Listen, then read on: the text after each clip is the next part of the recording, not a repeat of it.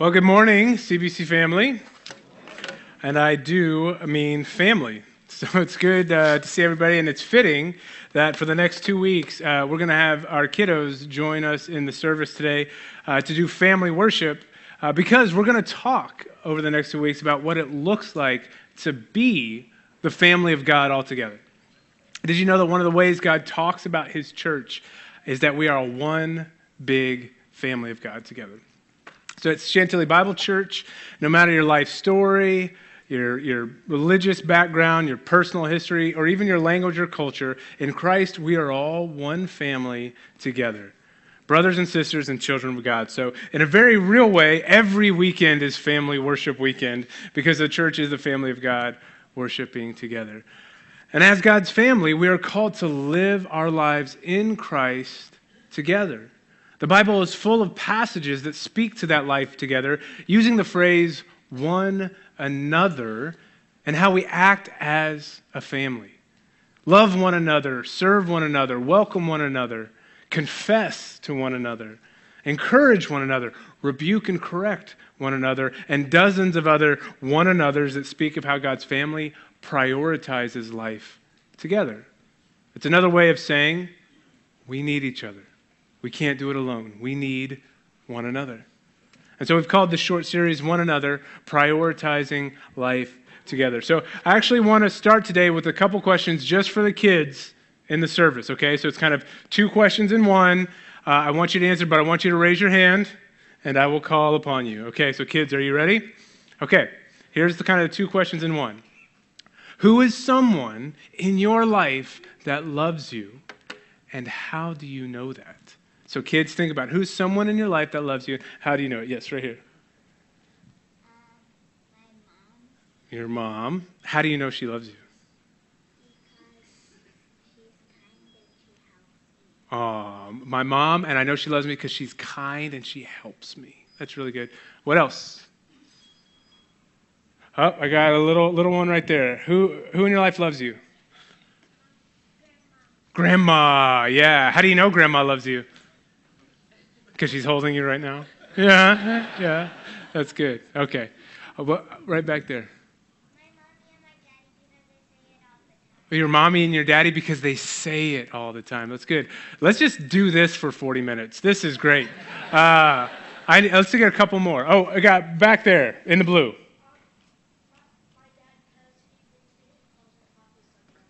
Wait, your dad because he brings you coffee sometimes? Cars and coffee. Okay. I was about to say, your dad loves me too then, because he brings, yeah, he brings your coffee. That's I do love you too, John. All right, uh, one more. Let's get one more.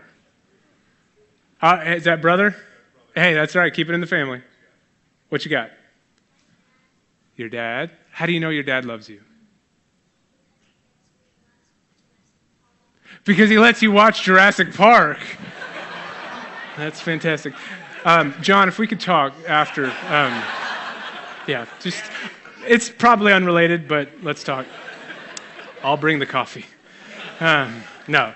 So, how do you know someone loves you? Well, you see it by what they do for you. So I hope you have an answer for your own life on somebody in your life that loves you. But like we said, somebody we know somebody loves us by how they treat us. Cuz love is not primarily an emotion or just an instinct but it's an action. So, to quote the great hip hop band DC Talk, any fans of DC Talk in here? All right, you're going to prove it because you're going to finish this line. So they said, I don't care what you said, I don't care what you've heard. The word love, love, love is a verb. That's right. Uh, love is a verb. Love is an action. It's not just a feeling, but a demonstration. So some have offered a definition of love to look like this that love is to do what's best for someone, even when it costs you something, or maybe even especially when it costs you something. To love someone is to consider their needs above yourself. It's doing what's best for someone, even when it costs you something. So let me ask you if that's what it means to love someone, what does it mean to serve someone?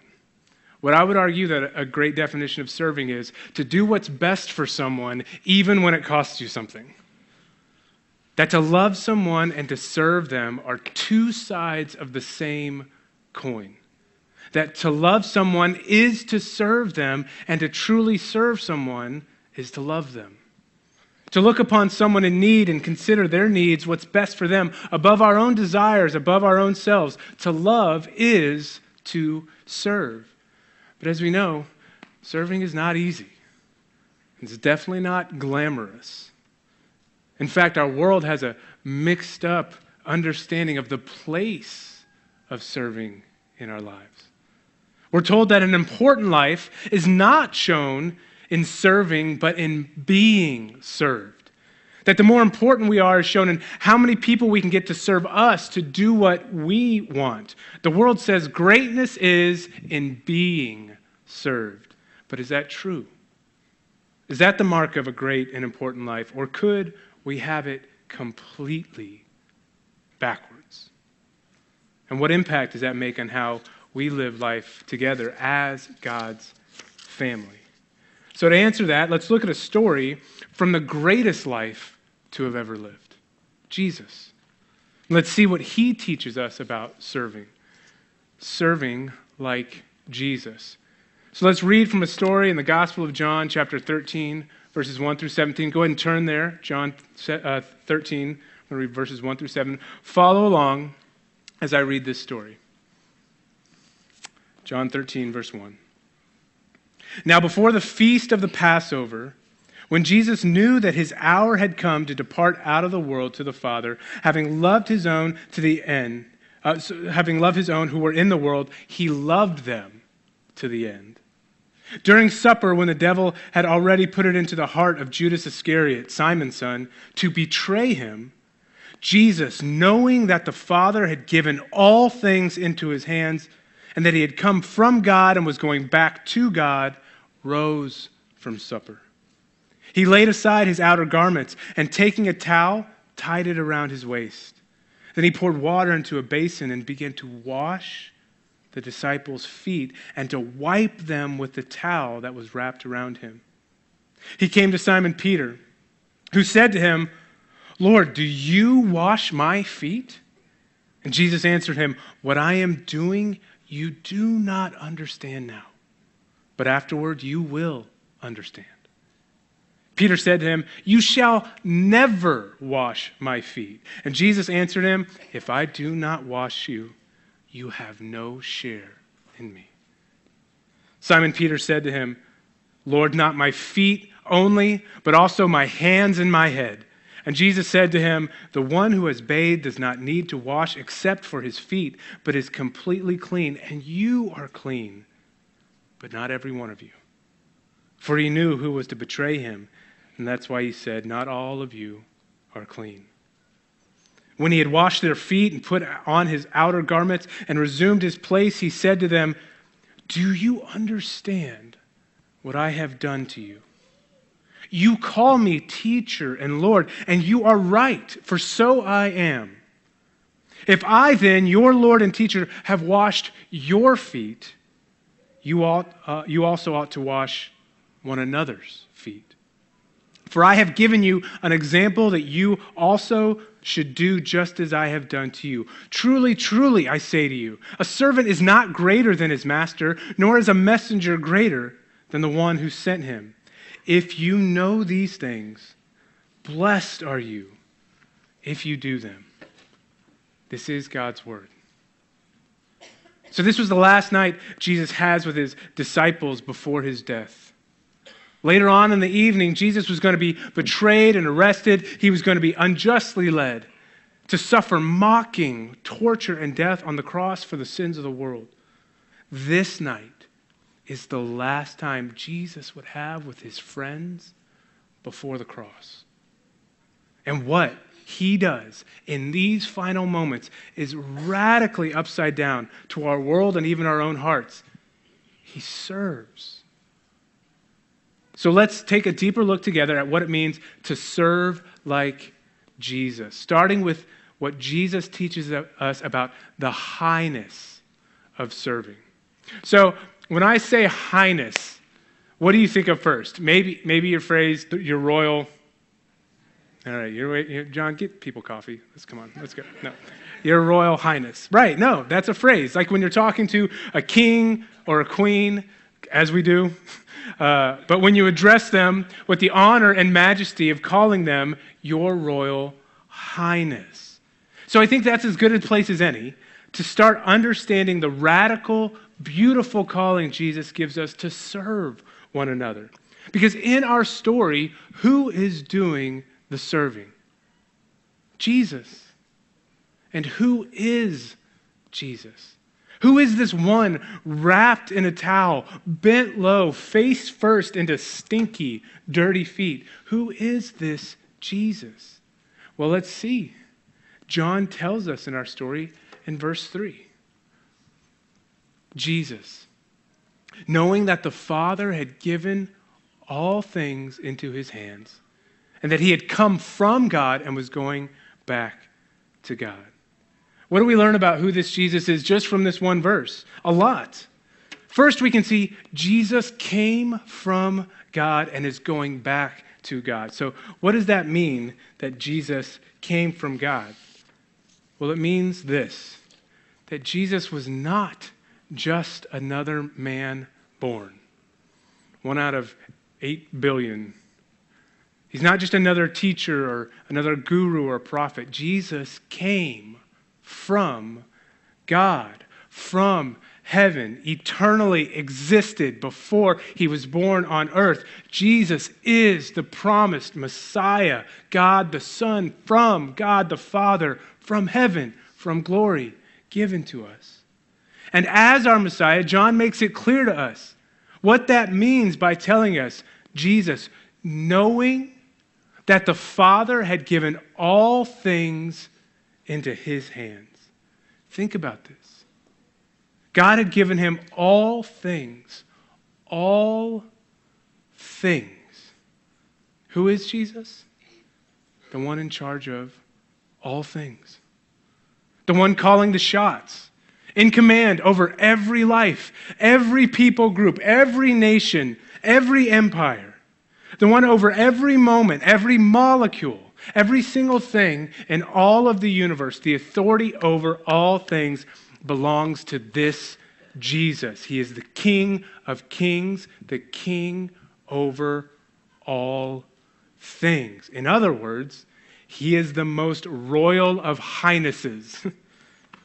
There's no one greater, no one more important, no one more powerful, no one with more highness than Jesus.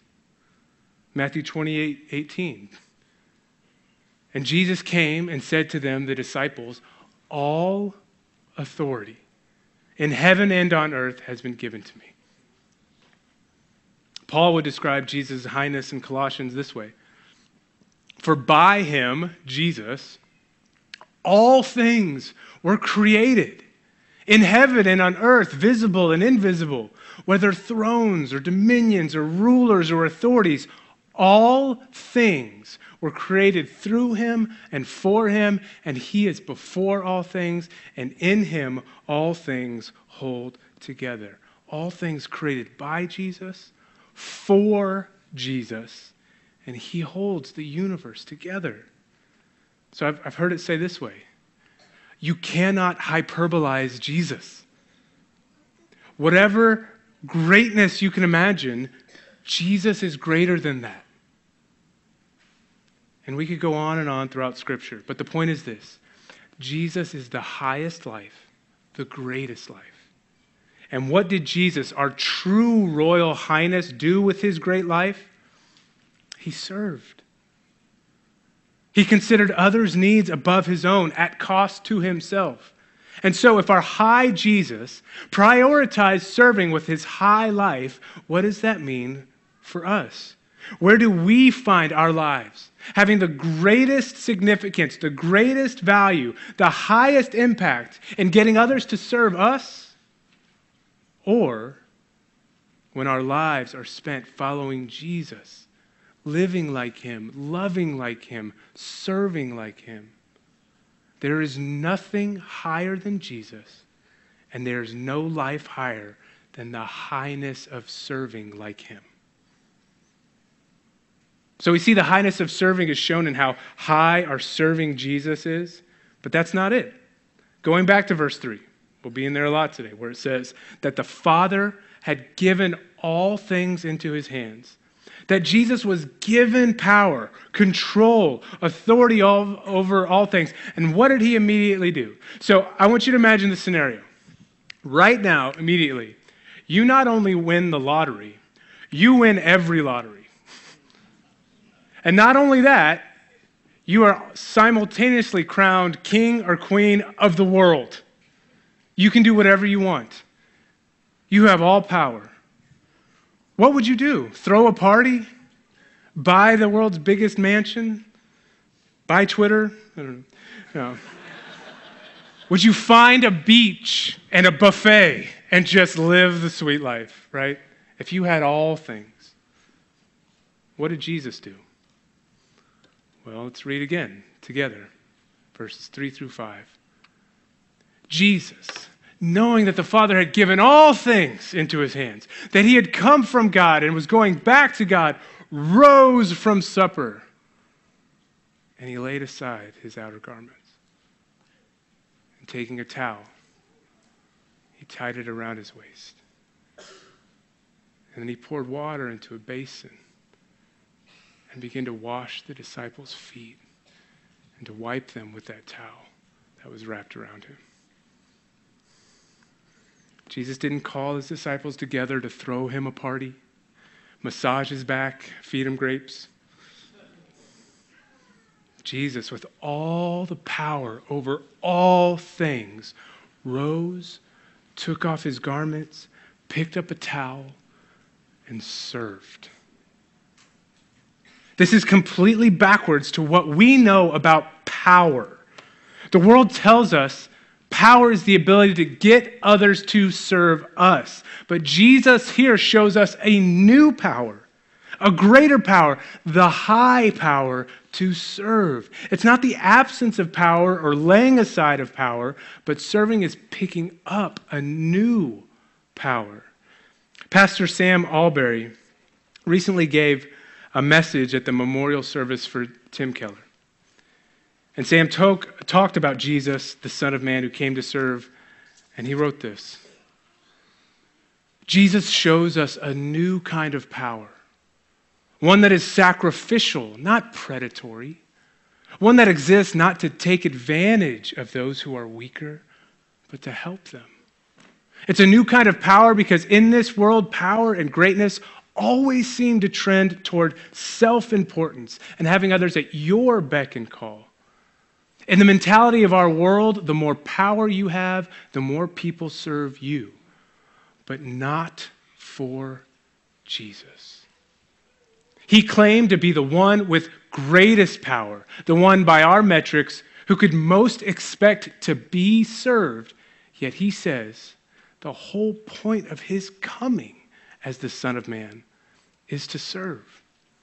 He is the one whose sacrifice is not in spite of his power, but the very expression of it. And I think Sam's right. Jesus, our high king, with a new high power, not of this world, shows us the greatness and strength to serve, the highness of serving. But just as there's a highness to serving, we see in the story, we also see a lowness of serving. Verse 5 says, Then he poured water into a basin and began to wash the disciples' feet and to wipe them with the towel that was wrapped around him. Now, in the time that this story takes place, uh, there weren't any concrete sidewalks or paved roads, right? Uh, there was nothing to walk on except for the ground. And no one was wearing Nikes, just so you know. You can fact check me on that. To live in this time was to walk around on those dirt roads. And sometimes you were barefoot, other times you might have like open sandals. But walking around outside, your feet would just get caked in, best case scenario, mud, dirt, and filth. Worst case scenario, well, it wasn't just people walking around on those roads. All sorts of animals leaving behind what all sorts of animals leave behind. So someone's feet would very quickly become disgusting, dirty, muddy, filthy, and worse. So someone's feet would be, uh, I'm sorry, uh, so when you would enter into someone's house, right, in order to, to not bring that filth with you into their house, your feet would need to be washed. So it's like there's this barrier between you and the presence of your host, and it was your filthy feet, and it must be dealt with. And who would get the privilege of removing that barrier and washing the filthy feet?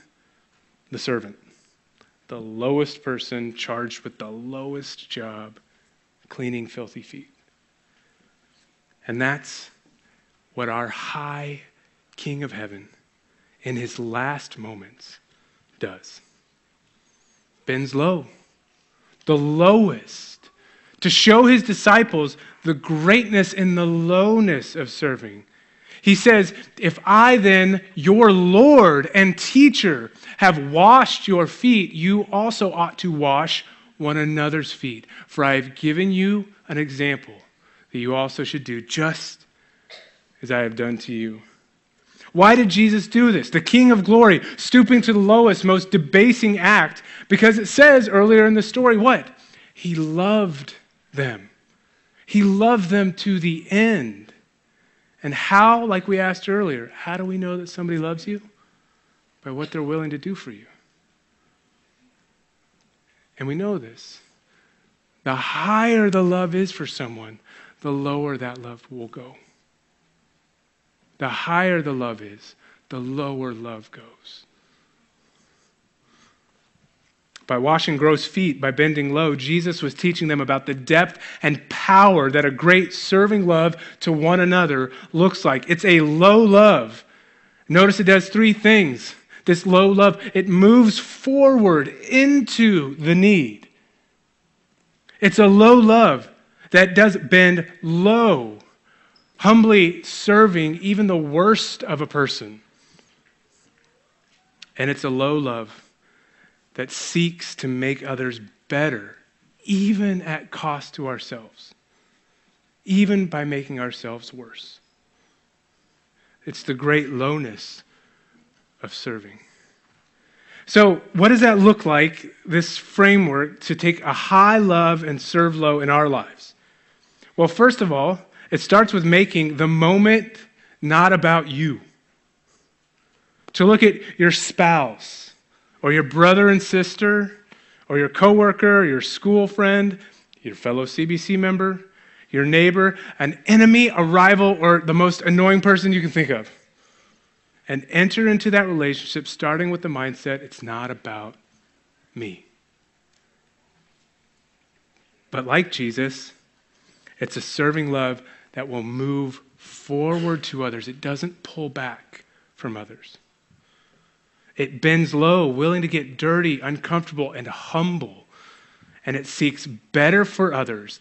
The goal that someone else is stronger, raised up, lifted up, even if it means it costs me something. It serves others the way that Jesus served. If you're familiar with the Gospel of Matthew, in Matthew 25, Jesus talks about serving. He talks about when we serve even the, the least of these, the, the ones that the world calls the least. And he says, when you serve the least of these, you're not just serving them, but you're also serving me. That we're actually serving him when we serve others, that he's there. And Paul and John would talk about the nearness we experience with Jesus when we walk in obedience, serving others for the sake of the gospel and their good. And when our high love, excuse me, leads us to serve low, we not only meet others' needs down there, we actually meet with Jesus down there. When I was in college, um, I met weekly one on one with an elder of our church for discipleship. Uh, so, just in case you didn't know, in Texas, discipleship is done in the morning over breakfast tacos. It's a state law.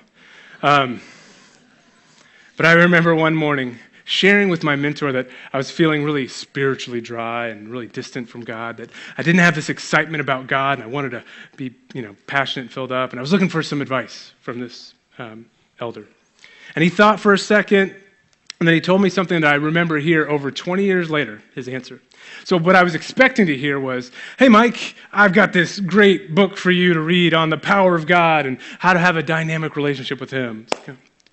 Or I was expecting to hear, Mike, what you need to do is, is go find a, a quiet place by a lake and just pray until God ignites a fire in, in your heart for me. And don't get me wrong, those are great. There's nothing wrong with those things. Um, but that's not what he said. I told him I was feeling like really spiritually dry and wanted to have like this dynamic relationship with God. And he looked at me and he goes, Hey, Mike, you know what you need to do? You need to go find a ministry that needs chairs to be set up and go do it when no one's watching. And that was not what I was expecting to hear, but it's what I needed to hear. And he couldn't have been more right. The wisdom in that response, like I said, I still remember. Because I felt like God was saying through my mentor, Mike, your life is focusing on the wrong thing right now. You've made it about you. Go serve others anonymously, quietly, for no one's eyes. Stack chairs, wash feet, go low, and keep doing it until you find me there. Jesus shows us the highness of serving, but how that love propels us to meet him in the beautiful lowness of serving. But ultimately, what we need is the fullness to serve. And what does that mean? Well, I keep going back to verse 3, so might as well keep going back there. But it's where John says of Jesus that the Father had given all things into his hands. He had all things.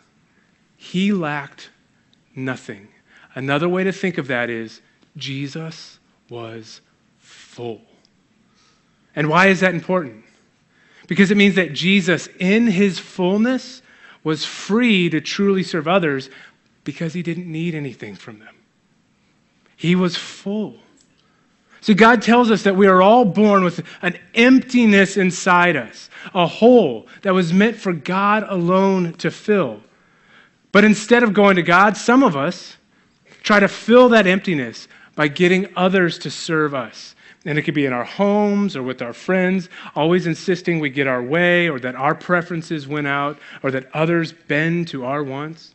It could be at work trying to fill the emptiness through climbing ladders and ranks, proving our value, through how many people we can order around or how many report to us. Any way we think that emptiness in us can be filled by getting others to serve us, it's that we are empty and we're longing to be filled. All right, we're going to go one level deeper. But for others, we actually try to fill that emptiness through serving that hole in us, that emptiness. Maybe it's guilt. Past choices that we've made that were selfish and hurtful and cause pain to ourselves and others. And that regret is a hole in us that we try to fill by doing enough good to offset that guilt, serving others, pleasing people, always being available, never saying no, but really, we're not serving others, we're serving ourselves using serving others to fill our emptiness and our guilt. Make sense? Or maybe we aren't feeling guilty, but an emptiness in us, a deep insecurity that we know that we're not enough. But maybe we can be enough if, if we do enough. That by serving others and volunteering or becoming philanthropic, I can serve my way into proving that I'm one of the good ones or at least one of the better ones than others. And so we serve to fill an emptiness and insecurity in us that we are not enough. And again, we're not serving others, but serving ourselves. You see, unless we deal with the emptiness in us, we will never truly serve others, but only use others to serve ourselves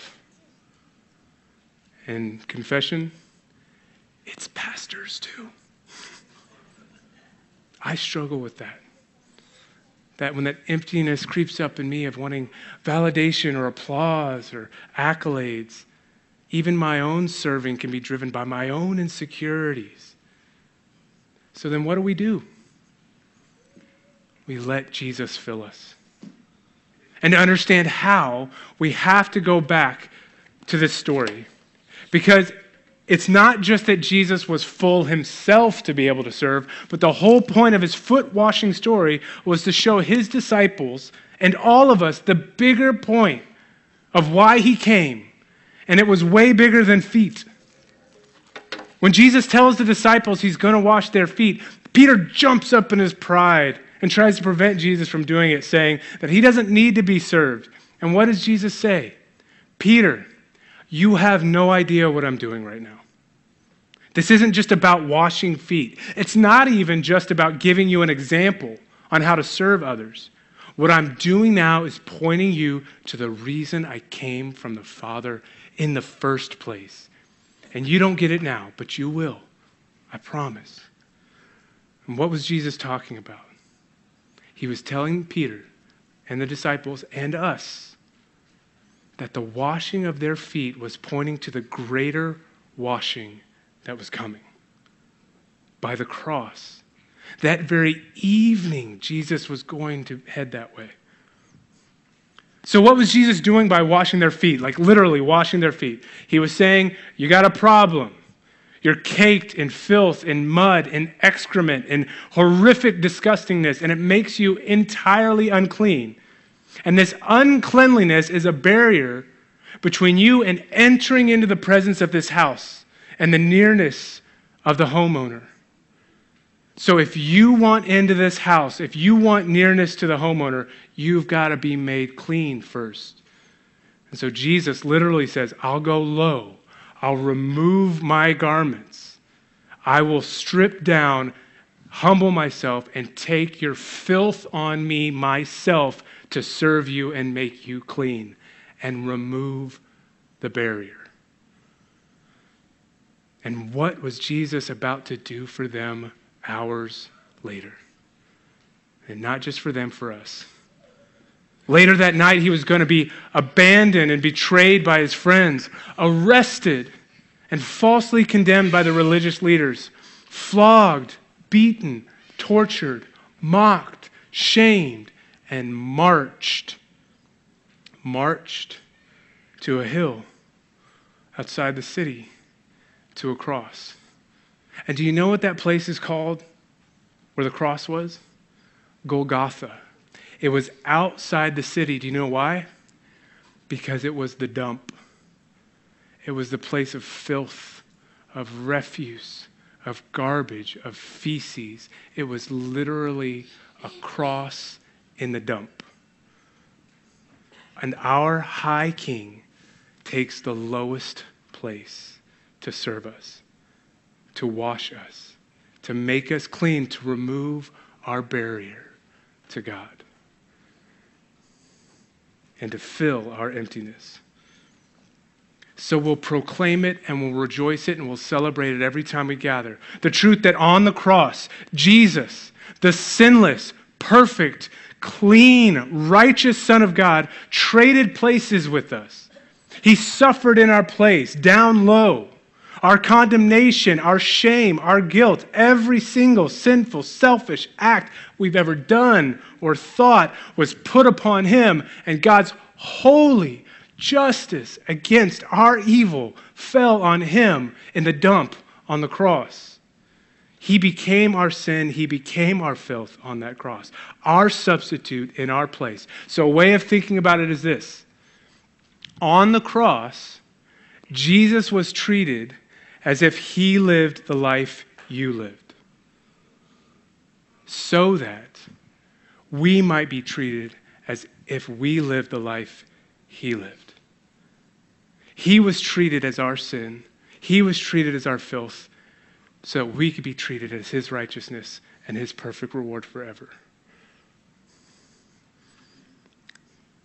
He moved forward to us in our greatest need. He bent low to serve by taking our lowest place on the cross. And he makes us infinitely better by infinite cost to himself, by taking on the dirtiness of our sin to give us the cleanliness of his perfect righteousness as a gift by grace, not by what we've done, but by what he's done. He says, Peter, this is not about washing feet.